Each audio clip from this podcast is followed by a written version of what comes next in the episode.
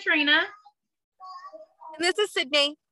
And this is Murder Obsessed. So we have been MIA for we have been MIA for a minute. Um, it's spring, life hit us. We just had some crazy stuff to do. But uh, we're back, Sydney and I. Chloe's still on her hiatus.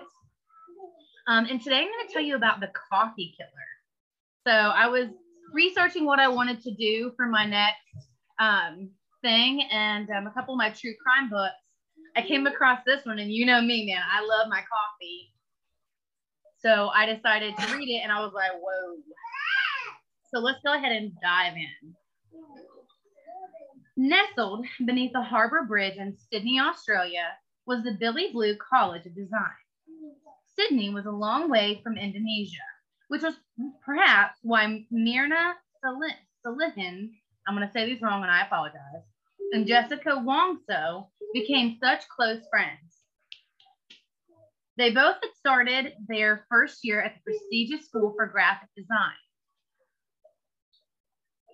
And they had both come from Jakarta, Indonesia, specifically to attend the school. The young girls were like two peas in a pod. Both girls came from wealthy Indonesian families and both had a passion for graphic design and were eager to start their careers.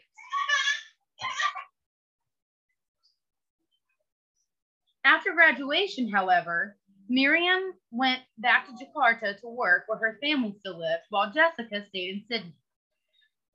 Jessica loved Sydney so much that her parents and two siblings also immigrated there in 2008. After the years went by, Jessica and Mirna kept in touch. Both had secured well paying jobs doing graphic design, and both had fallen in love with young men.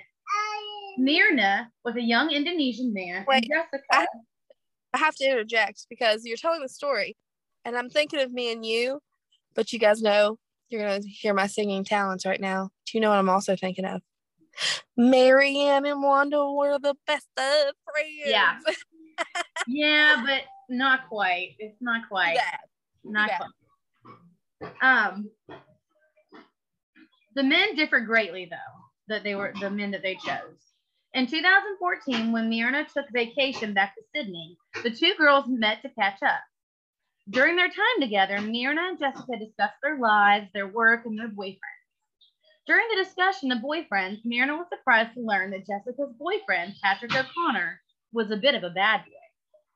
When the girls were friends at college, they were pretty conservative, concentrating on their studies. But now Jessica was dating a guy with a completely different way of life. O'Connor was involved in drugs and alcohol, and his habits seemed to be rubbing off on Jessica. So, despite their solid friendship for so many years, the two girls argued about her boyfriend. It was clear that Mirna didn't approve of her dating a man that was such bad influence and told her that she needed to get away from him. Mirna told her this guy was messing up her future, and if she didn't change, it was going to be bad. Well, Jessica didn't take this advice very well and told Mirna she loved Patrick despite his faults and would stick with him. She became furious with Mirna that because she pointed out um, she became so furious with Mirna to the point where Mirna was uncomfortable being alone. The rest of her Sydney trip became awkward, and Mirna made sure that there was always another friend with them whenever they went out. But if, despite her initial objections, Jessica actually did dump her druggy boyfriend. But because of this, she harbored a deep resentment toward Mirna because Mirna was the one who suggested that she leave him.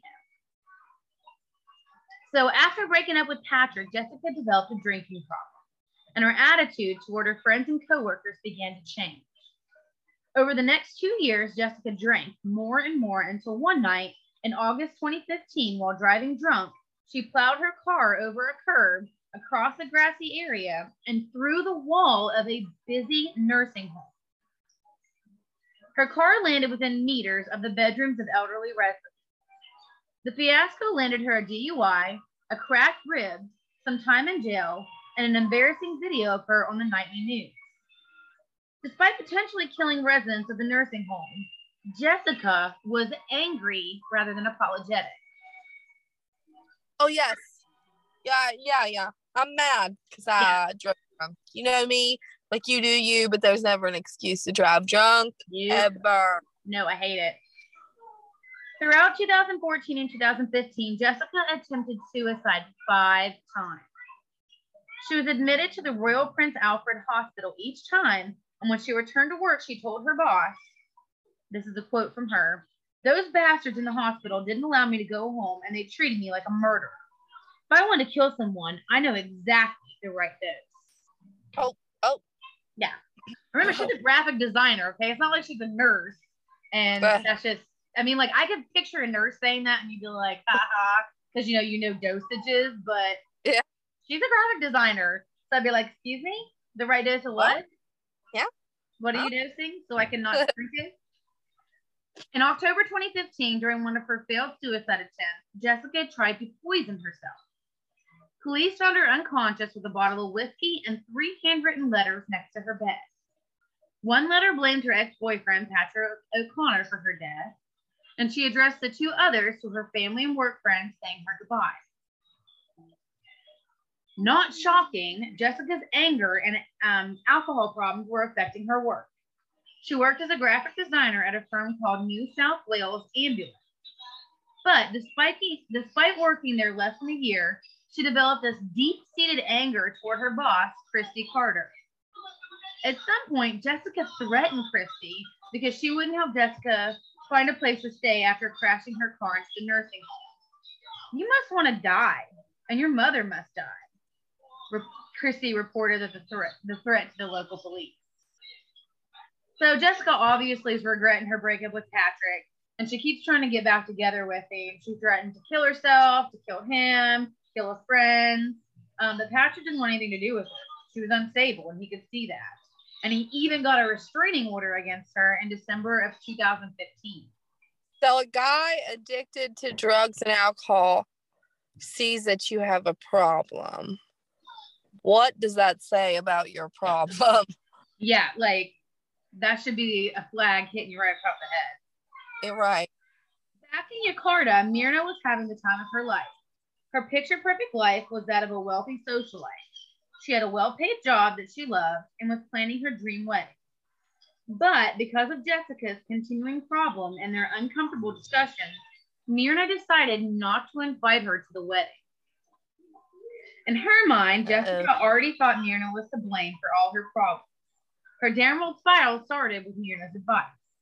So her anger and resentment escalated when she was not invited to Mirna's wedding. Mirna and Arief Soemarko made an island wedding in Bali, had an island wedding in Bali in late 2015. The wedding ceremony was elaborate and straight out of a fairy tale. And they had planned to honeymoon in Korea and start a family as soon as they could. Just a few days after the wedding, Jessica continued her downfall, downward spiral and was fired from her graphic design job. So now, because Jessica is jobless, she comes back to Indonesia to visit friends. She said she wanted to get together with Mirna, let her know there was no hard feelings, wanted to congratulate her on her wedding. Mhm. Yeah. So the two girls agreed to meet for coffee at 5:15 p.m. on January 6, 2016. But Mirna was apprehensive, despite Jessica's assurance of good intentions. Mirna wanted someone to accompany her, so she asked her mutual friend Hanan to go with her. Hani had also attended Billy Blue College with them in Sydney. Jessica arrived oddly early at Oliver, a trendy restaurant in the posh Grand Indonesian shopping mall in central Jakarta. Mirna thought it was unusual when Jessica texted her at 1 p.m., insisting she would pre order the coffee for the three girls. Mirna assured her there was no need for that and that she would order when they arrived later that afternoon. Jessica arrived at Oliver at 3:30 p.m., more than 90 minutes before Mirna and Hani were scheduled to arrive. She walked around the restaurant looking for the perfect table, then left the restaurant to do some shopping. She wanted to buy some gifts for her friends, so she stopped in Bath and Body Works. Jessica purchased three small bottles of bath soap for the three of them and arrived back at Oliver's at 4:14 with three large gift bags. The gift bags were unusually large for having only a single bottle of bath soap in them. Security cameras showed Jessica walking around the entire restaurant looking for the perfect table, occasionally glancing directly at the camera. After a few minutes of searching, she chose a half circle booth on the side of the restaurant with large palm trees behind it. The palm trees behind the booth conveniently obscured the security camera behind them, leaving only a single security camera across the restaurant, pointing directly at the table. Jessica then placed the large gift bag on the table, waited a few moments, then moved the bags more toward the center of the table. Almost an hour before Mirna and Hani were due to arrive at the restaurant. Jessica ordered a Vietnamese iced coffee for Mirna and two additional coffee drinks for herself and Hani. When the drinks arrived at 424, Jessica was seen on the security camera doing something with the drink. But the cameras didn't pick up the details because of the gift bags that were blocking the view. The drinks then sat on the table for 52 minutes until Mirna and Hani arrived at 516. So first off, I don't care if I got a hot drink or a cold drink, in an hour, I would not want to drink that for setting. No. So like to me, that just it just blows my mind because like if you get a hot drink, obviously in in an hour it's gonna be cold. Right. And Let's just get a metal cup. The cold ones like they like get nasty. Like it's like the the ice waters them down. Yeah, you know, like so, so doesn't make sense at all. Yeah, to me, I'm just like, if you want me to drink coffee, it cannot be an hour old. Like that's just not gonna work. But within a few seconds of sitting down, Mirna took a big drink of the Vietnamese iced coffee that Jessica had ordered for her and immediately knew something was wrong. She began rapidly waving her arms in front of her mouth and told the girls there was something wrong with the coffee. She pushed a glass away from her and continued frantically waving her hand.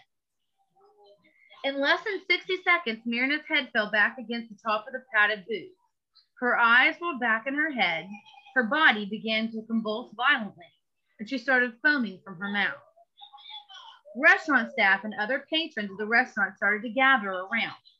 The first assumption was that Mirna was an epileptic and she was having a seizure. Hani was crying and panicking and called Mirna's husband. Jessica, however, showed no signs of stress at all. Mirna was unresponsive, and emergency medical workers carried her out of the restaurant in a wheelchair, rushing her to the hospital. But she died shortly after. Jessica was the first person to make accusations. When people started gathering around the restaurant, Jessica immediately said to the restaurant manager, Debbie Sagane, What did you put inside the drinks? Because of this accusation, Debbie had had the foresight to collect the three coffee glasses and save them in the back of the restaurant until the police arrived. In the days after her death, it was assumed that Mirna had died of an epileptic seizure, and Jesse and Hani were not questioned at the scene. It wasn't until three days after Mirna's death when the police analyzed the contents of the Vietnamese iced coffee that they realized she did not die of an epileptic seizure. Mirna's drink contained a lethal dose of cyanide, and the case was now considered a homicide. So I don't I don't know how much you know about cyanide poisoning, but um, one of the things that I do know is it is an absolutely painful way to die. Like it it's not good. Yeah, I don't I don't really know very much about it. Not really. I mean, you know, not that I've worked a lot of crazy nursing jobs. I mean, mental health, yeah, but that's a different kind. Like that's like, you know, yeah, people that have just mental health issues. But I've never worked a lot of stuff like that. And you know, we live in rural West Virginia, so most of the time people just shoot each other or whatever. Yeah. They're not they're not creative enough to be like, you know what? I'm well, gonna- and like for me, I don't even know like I have no idea where I'd find it. Like where would no. I find cyanide? I don't know. Yeah. Um. Anyway, back to my story. Uh, Mirna's family initially objected to an autopsy. Indonesia is a predominantly Muslim country, and it was not common for autopsies to be conducted as it mutilates the body. But the police assured the process would be brief. Mirna's family agreed to an autopsy, and on January 10th, the medical examiner found that there was bleeding in Mirna's stomach, consistent with that of a corrosive substance. Traces of cyanide were found in her stomach, but not in any of her other internal organs. When police analyzed the security camera footage from the restaurant, Jessica was seen awkwardly backing away from the scene while Mirna was convulsing. She was doing something odd with her hands, but it's unclear exactly what she was doing. Speculation was that she was moving something from one hand to the other, while another theory is that she was scratching her finger because she had stirred Mirna's the poison in Mirna's drink with her finger. When the Grand Indonesian police heard about the relationship problems between Jessica and Mirna, they turned to the authorities in Sydney to look into Jessica's background. They had abolished the death penalty in Australia since the 1980s, but it was still in effect in Indonesia and carried out by a firing squad. Oh, Yeah. So, yeah. The Australian Federal Police only agreed to help investigate the case after assurances from the Indonesian government that prosecutors would not seek the death penalty. So they shared the confidential history of Jessica's troubles her DUI charge, her multiple suicide attempts, her death threats to her former boss, and the restraining order her ex boyfriend had against her. They also interviewed her former boss, Christy Carter, for nine hours. Christy's testimony became key evidence in the case against Jessica. So within weeks, the Indonesian police officially charged Jessica with the murder of Mirna Salihin. Dressed in an orange prison jumpsuit and a sign hanging around her neck with her name on it, police took Jessica back to the Oliver restaurant for a reenactment of the crime. I don't know why they did that, but it's Indonesia, not America. So, right. but anyway, Indonesian news outlets and social media quickly became obsessed with the case, and Jessica was thrust into the public spotlight. Reporters and cameras followed Jessica's every step, and she strangely seemed to enjoy, enjoy the attention. Television cameras showed Jessica smiling and waving as she was un- as if she was unaware of the reason for all the attention. Oh my gosh. I know, like narcissist much. Yeah. Despite the agreement between the Australian Federal Police and the Grand In- Indonesian Police, prosecutors said the agreement to not seek the death penalty would be void if they con- convicted her on evidence the Jakarta police had gathered. The Indonesian police also argued that Jessica was not actually an Australian, but only a permanent resident. So eventually, the Indonesian police said they would leave it up to the judge for sentencing. The case quickly became the most notorious case in Indonesian history. The media gave Jessica the nickname of the coffee killer, and the public interest was overwhelming in both Indonesia and Australia. The case played out like a soap opera, and, the, and was covered every night on the news. It seemed that everyone in Indonesia had an opinion on whether Jessica was innocent or guilty. The broadcast media was criticized for spreading insensitive rumors that Jessica was having an affair with Mirna's husband. A coffee shop in Jakarta advertised non toxic Vietnamese iced coffee with the slogan of What doesn't kill you makes you stronger, which I think is like super bad taste. Ew. yeah. Um, Yeah.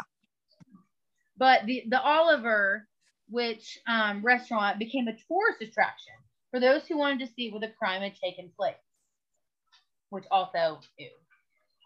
The trial started Yeah. on June 15, 2016, and Indonesian national television broadcasted it live. Jessica's wealthy family hired Otto Hasibuan, a well known celebrity defense lawyer. The defense team questioned the autopsy results, pointing out that they found no cyanide in Mirna's organs other than her stomach. They produced forensic and toxicology experts that testified there was no proof that cyanide had caused her death. Jessica took the stand in her own defense, explaining that Mirna was a friend with whom she could laugh, talk, and share secrets. She tried to play on the sympathy of the court. My family has been publicly shamed, and I have been treated like the scum of the earth since this case started. Okay, well. Yeah. um, First of all, you don't even you didn't even have to do this for that. You drove drunk and drove your car into a nursing home. Yeah. A nursing home. Well, and it's like some people refuse to be anything other than the victim. It's There's always, just- it's always always- someone else's fault. yeah, yeah, yeah. Like, take responsibility for your own actions. That's one of my pet peeves. Like, I don't blame everyone else. Well, you uh I don't want to say this. You've um you've got to deal with that a little bit. Yeah, So a little bit about it. yeah, a little bit. Mirna's friends and family held press conferences in an attempt to sway the public option, option against Jessica. The prosecution present, presented 46 witnesses, including Mirna's husband, father, twin sister, and several employees from the restaurant. The prosecution presented the case with a motive of revenge. They argued that Jessica blamed Mirna for the breakup with her ex boyfriend and the subsequent chain of events that happened in Jessica's life. The prosecution alleged the security camera footage showed her looking around the restaurant to see if anyone was watching her while she handled the coffee. They also argued that the murder was premeditated, that the use of poison illustrates pre planning.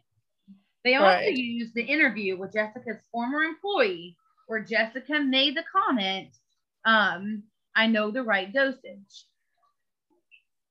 Ultimately, the panel of three judges agreed with the prosecution, and on October 27, 2016, after almost five months of trial, Jessica Wongso was found guilty of poisoning Mirna Salihin by putting cyanide in her coffee. Jessica Wongso was sentenced to 20 years in prison.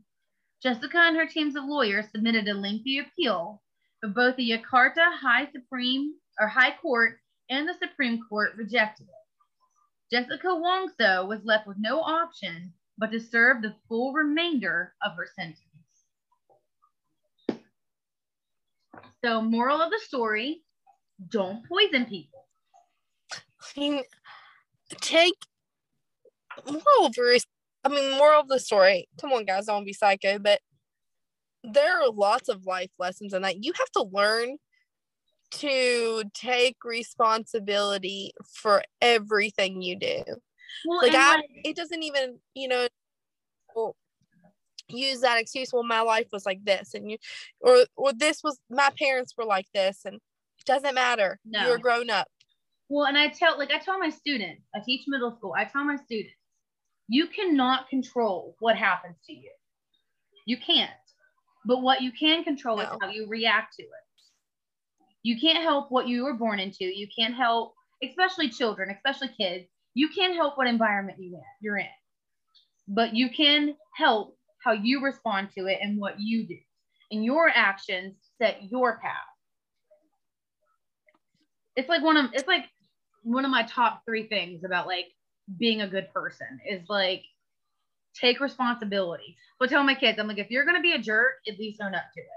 Like I will give you mad props if you just own up to the fact that you're acting the way you are. i mean i don't know if I've ever you know my kids and i'm not i'm not a gentle parent but my kids and i do do positive affirmations and every morning before they leave my vehicle to go into that school i tell them be good humans and make good choices because I, I probably i think i heard that somewhere but still like i want them to know like not only to be good but i hope they understand that every choice you make is yours. Yep. so you're gonna have to own it. Like it just is how it is Exactly.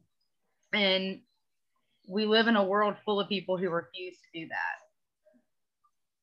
yes yes we do that was an interesting one though i'd never even heard of it No, me neither. Um, I think in the show notes, I'm gonna post a link of um, if I can find it of the security footage of Jessica being suspicious as crap. I can just Oh, picture yeah. her carrying those big, you know, those big, huge Bath and Body Works bags, having Yep. three of them, each having a little dis- soap dispenser in it. Like, it's not funny just- because you know, but still, like, just picturing that, it's almost comedic, you know? Yeah, yeah. I know exactly what you're trying to say. The situation is not funny. It's not funny that someone lost their life, but it's uh, hilarious how these people think they're being inconspicuous, Yeah. but they're like being super sus. Like Yeah. there's absolutely no reason. Like I want the smallest bag you got.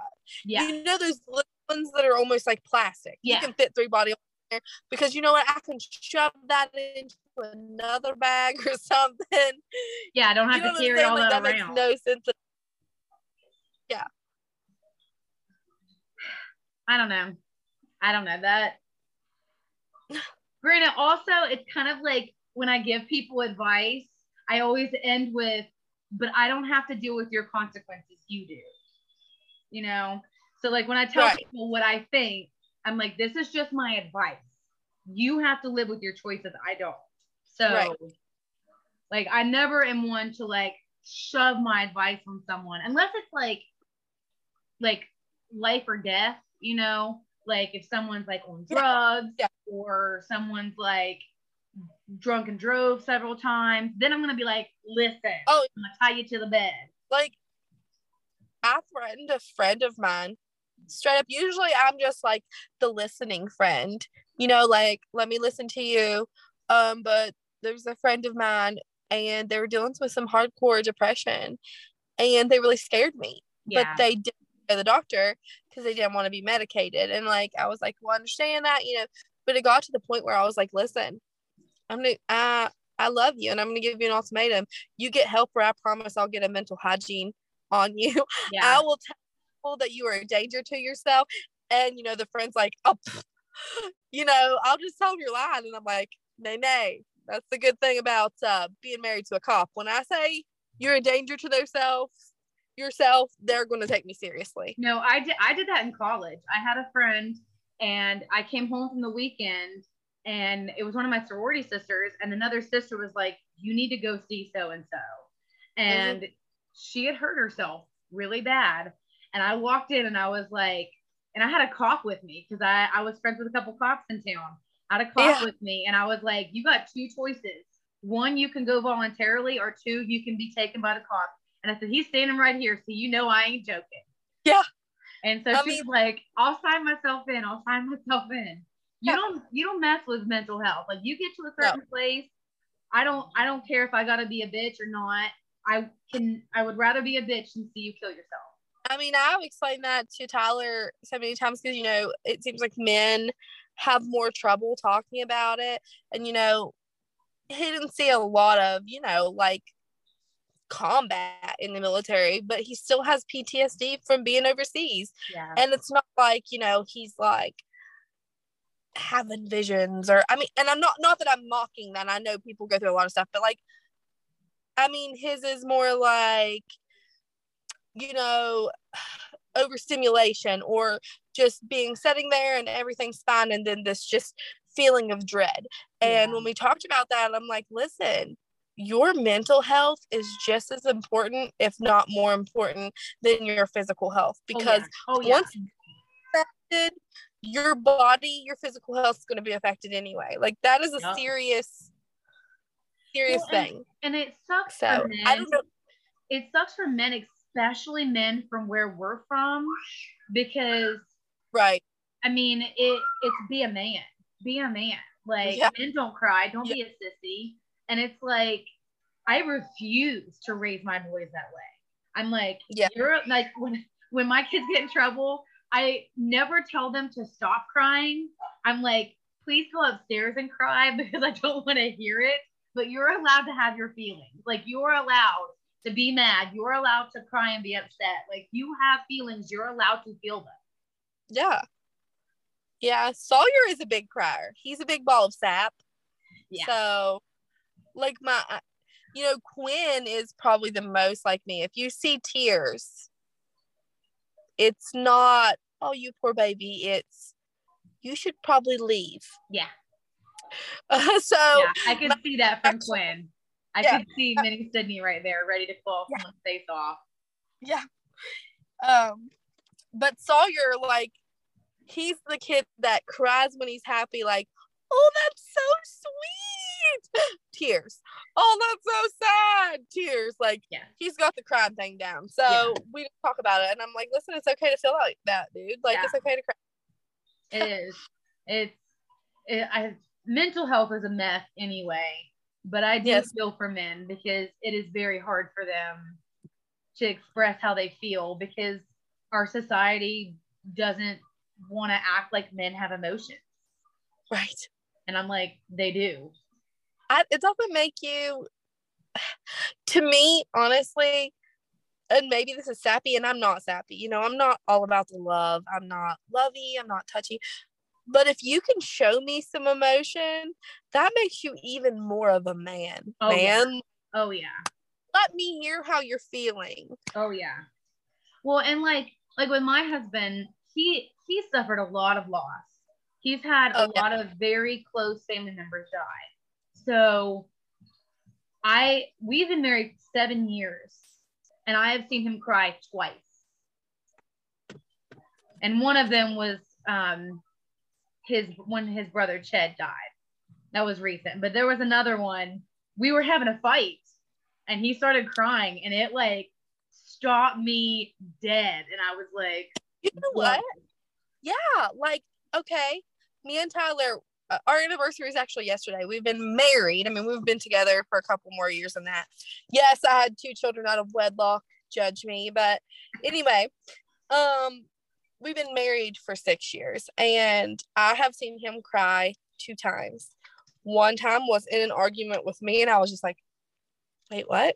Yeah. Probably because for the first few years of our marriage i was a little bit harsh in a relationship like i had to be because of past relationships yeah i was kind gonna of took say that out was on a little him bit like of like um ptsd for you because you got out of Yeah, toxic like- relationships so with him you know it was like well i don't care i don't need you Yeah. I can take care of myself. You can leave.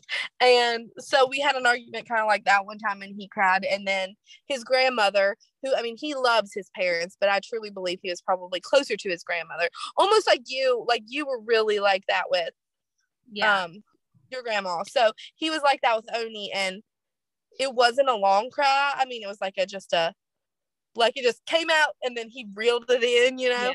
yeah It's hard for him to and I'm like, man, it's okay to be sad. yeah Yeah.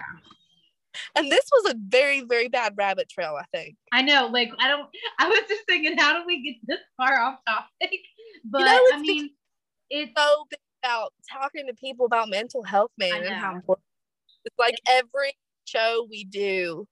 yeah if they'd have just got help if they Yeah. had got help i mean i don't know it's scary and right now it's it's very prevalent on my mind because i really feel like there's been a spike in suicides and Mhm. maybe it's, be- it's just because i now am personally knowing people that are doing it and that it's happened to. And it terrifies me. It terrifies me because for one i am very susceptible to depression. Very. Yes. and two like mental health is horrible in this nation. And with the pandemic it is so much worse. And so it just terrifies me because people hide it so well. They hide it It- and you had no idea until boom it happened like that was one of the reasons that we weren't here a couple weeks ago. Um, I didn't know the girl. I just knew her parents personally, but I mean, she made plans. But a doctor told her mom, I think she was a manic depression, de- depressive, and I don't even think she really realized what she was doing when she did it. I mean, like it was just, yeah, I'm gonna we're we're planning a vacation, and tomorrow we're gonna go get our nails done. You know, her and her daughter, and then just you know it's so fast and you're always left with those questions like could this person have done something or could something have prevented this you know it's it's terrifying and it and i like i said i don't know if there's actually a spike or if I'm just in a place where I you know more. I know more people that it's happening to, but it is so terrifying. Like if you feel this way, get help. Like Guys, there's a suicide hotline. I'm not. I don't know the number, but I'll post it in the show notes. There's a suicide hotline. And like, if you don't have medical insurance, there are so many apps now. There's so many different things that people are coming out with that are affordable that you can get on there. You can get help. Like, reach out. Like, do not, it is not okay to suffer through this alone. And I am the worst. When I am depressed, I isolate myself so hard. Like, people will think that I dropped off the face of the planet because I do not, I am not the misery that loves company.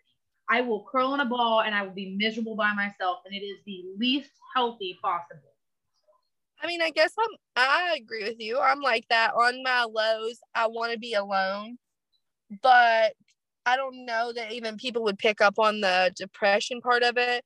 They'd probably just be like, "Man, she's freaking grouchy." Yeah. Like biting everyone's head off. Leave me alone. Like get Yeah. out. Yeah. Yeah. So, and I and I've definitely I've had friends save my life because I've been so depressed and they would not leave me alone and I'm like leave me alone and they're like no and Yeah. literally it has helped me to pull me out of depression Nigel has done it many times where he's like no you are not laying down and dying you're getting up and you're moving because Yeah. You can't fall in a black pit and it's it's hard and listen, I I understand I have got some crazy mental health. Crazy. But I am stable. I might be medicated, but at, at least I'm stable. girl, I am straight up medicated, and I don't know why I fought it for so long. Same. I'm like, you know what? I don't care if my serotonin's store bought because I know what it's like without it. I know what I feel like when I'm not medicated, and that is a scary place to be because it doesn't get better. It's it, you know, it's like you got an infection in a cut and you just leave it and think it's going to get better. Like Mhm. maybe your body's going to fight it off, but it would fight it so much easier if you took an antibiotic. Right? There- there's these commercials and I love them. There's this one and this guy's like um sky jumping um or parachuting out of an airplane and he pulls this thing and it doesn't open. And the guy beside me is like, grab my hand. And he's like, no, I'll figure it out. I'll be all right. I'll be okay. You know? And so like when you look at that situation, you're like, obviously you need help or you're going to die. But then when it's mental health, people are like, suck it up, you know? Yeah. Mental health is important. It is. We have we've given we given. Oh my gosh, my best friend's an English teacher and my aunt. We have given, guys. We have given you 20 minutes of ranting about mental health. It's important, okay? It's important. Also, From don't poison and- coffee. From a Coffee. nurse and a teacher who are both mentally unstable. Oh yeah, hardcore. And you know what? That's And okay because we are getting help. So we're gonna we're gonna leave you with that, and don't let someone else buy your coffee two hours before you show up. Yeah, that's a There's- negative. That's that's pointless. Like something's up, guys. Something's up. Don't do Yeah. it. Don't drink it. Just go buy a new one. First of all, like you know, I have a few best friends, and unless you're poor, I ain't buying your coffee because I'm broke. Yeah, same. I'm like, listen, I I just picked up some quarters out of my middle Yeah. to buy me I a drink. I can't yeah, I help you. sold some. Um, well, I filled up my water bottle out of the fountain in the mall. So like, you're gonna have to get your own coffee, guys. I mean, I will share my water with you. We yeah, go. we'll- I'll share what I got, but double cheeseburger from we can go half seas on a double cheeseburger from McDonald's, but oh, we ain't going to like Starbucks and buying no seven dollar coffee just oh cause. No way, not a chance. All right, so this has been Murder Obsessed. I'm Katrina. I'm Sydney. Stay listening, stay murder obsessed, but don't be like Jessica and obsessed with murdering and poisoning coffee. Coffee is sacred. Don't cross that line, guys. Nope, that's that's a line in the stone. Don't cross it. Bye. Later.